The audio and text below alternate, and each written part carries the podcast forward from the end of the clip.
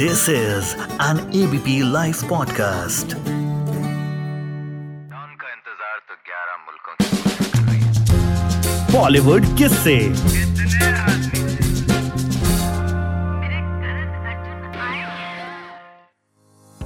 Radio पर आपने लता मंगेशकर के गाने खूब सुने होंगे। शायद रेडियो पर सुनी जाने वाली सबसे प्यारी आवाज़ लता मंगेशकर की ही है।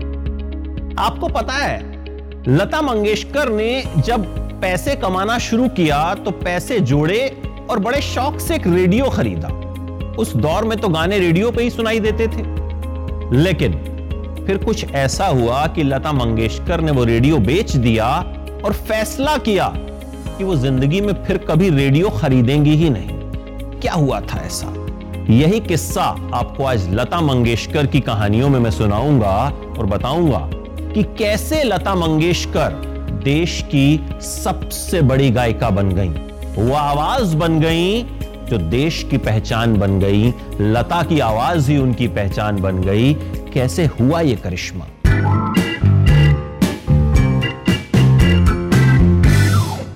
लता मंगेशकर ने जब पैसे कमाने शुरू किए ना तो बड़े शौक से एक चीज़ खरीदी, रेडियो। वो रेडियो जिस पर लता मंगेशकर की आवाज़ हम कई सालों से सुनते आ रहे हैं। ये आवाज़ हमारे दिलों में बसती है, देश के दिल में बसती है। कहते हैं ना, मेरी आवाज़ ही पहचान है। लता मंगेशकर की आवाज़ ही उनकी पहचान है। लेकिन जब बमुश्किल पैसे जोड़े और रेडियो खरीदा तो फिर उसे बेच दिया। क्यों बेचा?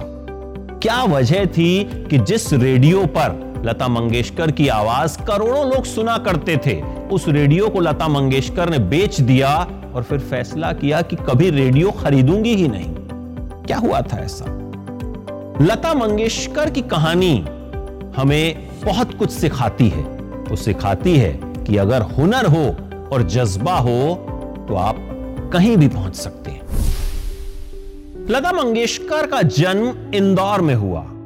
पिता संगीतकार। दीनानाथ मंगेशकर और एक मशहूर ड्रामा कंपनी भी चलाते थे। जब लता पैदा हुई तो ही पिता को यकीन हो गया कि मेरी बेटी में कोई दैवीय शक्ति है। ये कुछ बड़ा करेगी। पिता शुरू से ही लता को अपना बेटा मानते थे। लता का एक भाई, हृदयनाथ मंगेशकर और तीन बहनें, आशा, मीना और उषा। पाँच साल की उम्र से ही लता की संगीत की ट्रेनिंग शुरू हो गई। क्लासिकल संगीत की। पिता को फिल्मी संगीत पसंद नहीं था। फ़िल्मों में जाने के वो सख्त खिलाफ थे। कुछ वक्त बाद परिवार इंदौर से महाराष्ट्र के सांगली आ गया। लता मंगेशकर ने घर में संगीत का माहौल देखा और खुद ब खुद उनका झुकाव जो है वो संगीत की तरफ़ हो गया। रियाज शुरू हो ही चुका था। छह साल की उम्र में लता ने के एल सहगल की फ़िल्म देखी और वो के एल सहगल की फ़ैन हो गई। एक तरह से लता ने के एल सहगल को अपना गुरु बना लिया। छोटी उम्र से ही लता अपने पिता के साथ जो है, नाटकों में हिस्सा लेने लगी और फिर 1941 में पूरा परिवार सांगली से पुणे आ गया। पिता लता को संगीत के साथ साथ ज़िंदगी की भी कई सीख दिया करते थे। लेकिन ये सीख लता ज़्यादा उम्र तक नहीं ले पाई। 1942 में उनके पिता का निधन हो गया। लता उस वक्त महज तेरह साल की थी। परिवार पर दुखों का पहाड़ टूट गया। पैसों की तंगी आ गई। लेकिन लता के पिता हमेशा से ये कहते थे कि ये मेरा बेटा है। जब पहली बार आकाशवाणी पर लता का गाना पिता ने सुना था तो माँ से कहा था कि अब मुझे कोई चिंता नहीं है। लता मेरे पूरे परिवार को संभाल लेगी। लता को भी अपने पिता की यह बात मालूम थी। लेकिन सवाल यह था कि किया क्या जाए। लता को गाना गाना आता था, नाटकों में अभिनय करना आता था। फ़िल्मों में काम करना उनके पिता को पसंद ही नहीं था। लेकिन ज़िंदगी क्या ना करवाए। मजबूरी में लता को यह फैसला करना पड़ा कि भाई, अब जो भी काम मिलेगा, वो मुझे करना होगा। क्योंकि परिवार में माँ है, एक छोटा भाई है, तीन छोटी बहनें हैं। उनके पिता के एक दोस्त थे श्रीपद जोशी। उन्होंने परिवार की मदद का फैसला किया। उन्होंने मास्टर विनायक से बात की। वो एक फ़िल्म बना रहे थे। फ़िल्म में लता को एक छोटा सा रोल दिया गया। और एक गाना भी दिया गया। ये एक मराठी फ़िल्म थी, जिसमें लता ने पहली बार गाना गाया। फ़िल्म का नाम था गजभाऊ। मास्टर विनायक ने ही पूरे मंगेशकर परिवार को फिर कोल्हापुर बुला लिया। मास्टर विनायक मशहूर अभिनेत्री नंदा के पिता थे। मास्टर विनायक ने इसके बाद एक फ़िल्म बनाई बड़ी माँ। उसमें उन्होंने कास्ट किया उस वक्त की मशहूर अदाकारा नूरजहां को। नूरजहां खुद भी बहुत अच्छा गाती थी। लेकिन लता मंगेशकर का गाना नूरजहां को बहुत अच्छा लगता था। तो फ़िल्म के सेट पर जब भी मौका मिलता था, वो लता मंगेशकर को अपने पास बुला लेती थी और कहती थी, गाना सुनाओ। और लता उन्हें सुनाती थी। इसी फ़िल्म की शूटिंग के सिलसिले में लता पहली बार बंबई आई। जी हाँ, उस वक्त मुंबई, बंबई हुआ करती थी। लता को सिर्फ़ सहारा था तो मास्टर विनायक का। मास्टर विनायक लता को काम तो दिलवा रहे थे, लेकिन वो कहीं ना कहीं जानते थे कि लता के अंदर एक बहुत ही प्रतिभाशाली गायिका छिपी हुई है। लता फ़िल्मों में एक्टिंग तो नहीं करना चाहती थी, लेकिन परिवार चलाने की मजबूरी थी। सो फ़िल्मों में एक्टिंग की, लेकिन जब धीरे धीरे प्लेबैक सिंगिंग के मौके मिलने लगे तो 1947 में उन्होंने एक्टिंग को हमेशा हमेशा के लिए अलविदा कह दिया।